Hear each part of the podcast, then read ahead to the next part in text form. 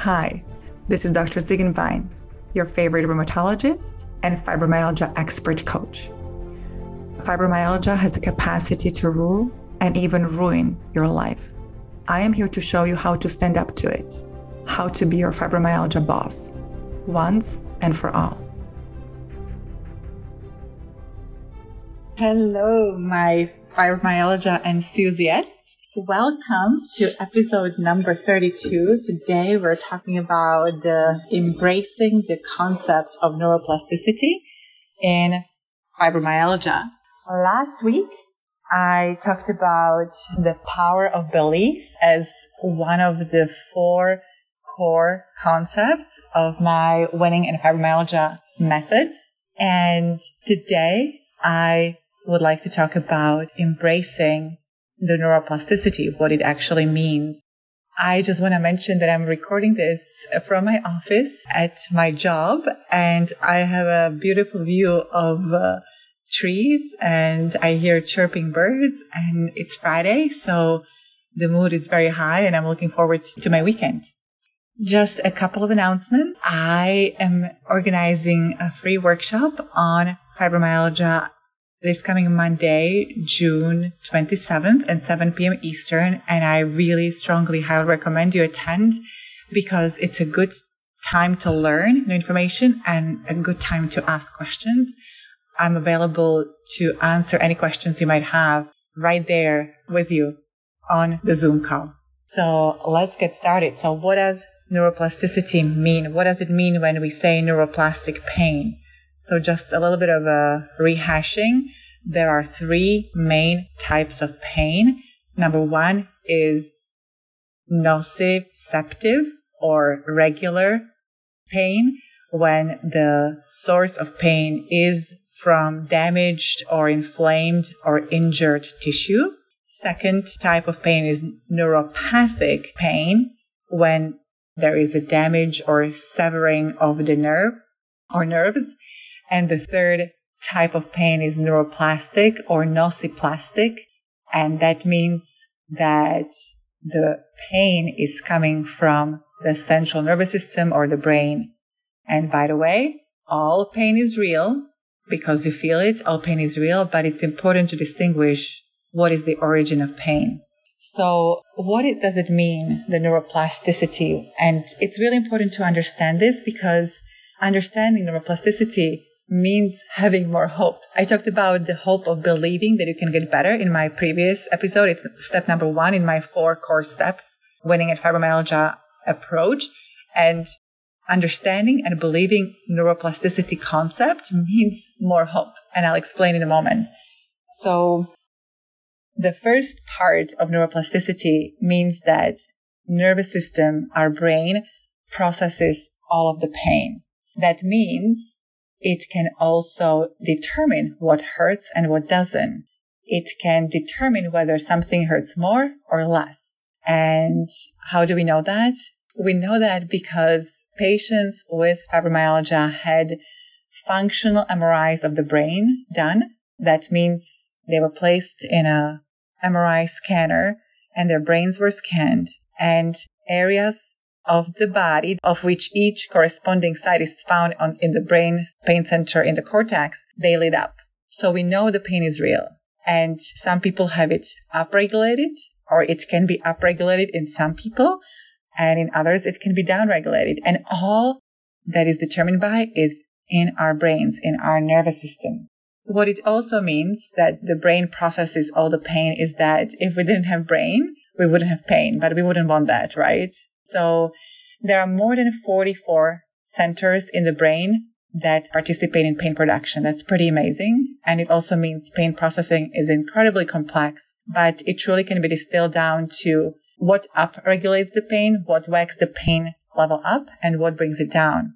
And that brings me to second part of the neuroplasticity, which is what actually triggers pain. And that has to do with a sense of danger or threat. So our brains are wired to look for danger. The pain in the plain pain analogy, when we put our hand on a hot stove, we feel the burning pain in our hand, we pull the hand away. That's how pain is supposed to work. It's supposed to warn us of danger. It, it's supposed to prevent further damage. And that's how, when it works properly.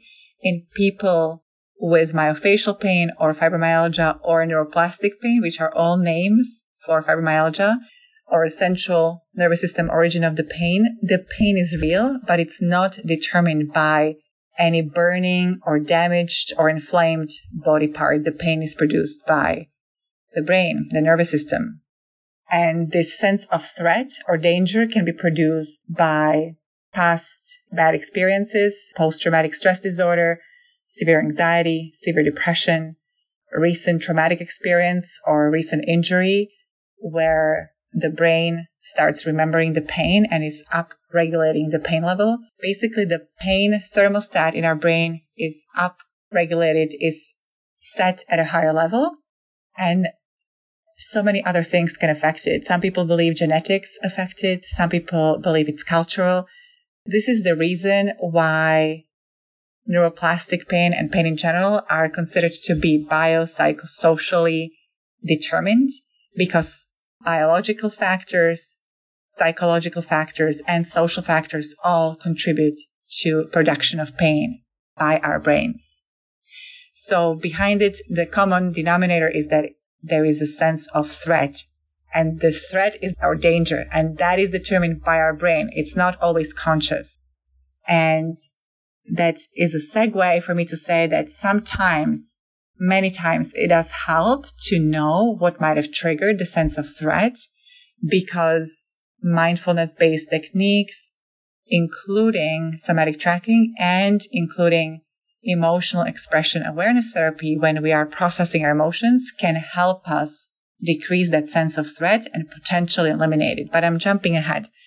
Going back to the neuroplasticity complex, suffice to say that danger or threat sensation by our subconscious brain can contribute to activation of sympathetic nervous system and can whack up the pain level in our body.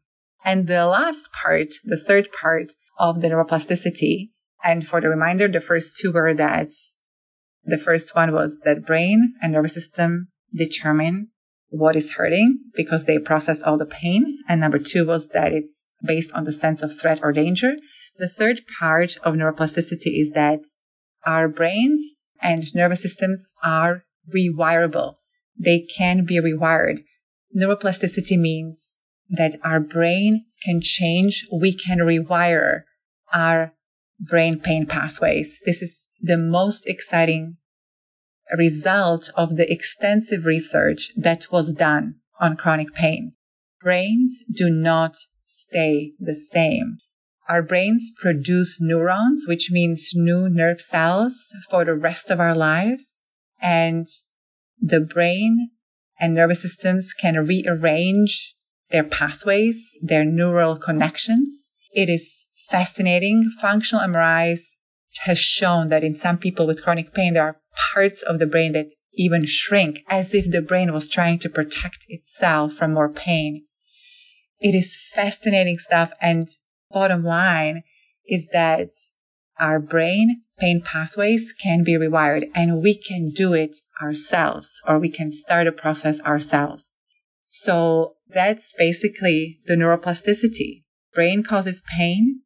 It is based on the level of threat it determines or it perceives. It can, does not have to be conscious. And number three, our neuronal pathways are entirely rewirable and we are in control of that my call to action for you, my invitation to you for the next week until the next episode is to try to make a list of all the times when you noticed that either pain or any other symptom was affected by either your mood or your circumstances.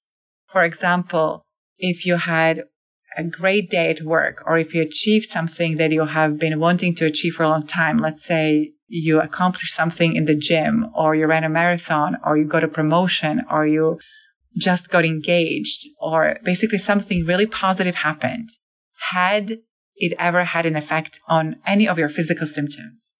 I invite you to think about that and let me know. I would love to hear about your stories. And I will connect with you next week again about the next step in my core four step process of winning at fibromyalgia. And we'll talk about the art of letting go. Have a nice weekend.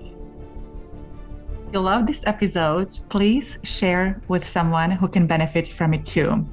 I'm also available on Facebook. Uh, my personal page is Martina Lenartova, L E N A R T O V A, and my business page has name Martina Ziegenbein Coaching, Z I E G E N B E I N. As always, I appreciate lovely reviews or any questions, concerns, or suggestions. I'm here for it. My website is www.winningatfibromyalgia.com.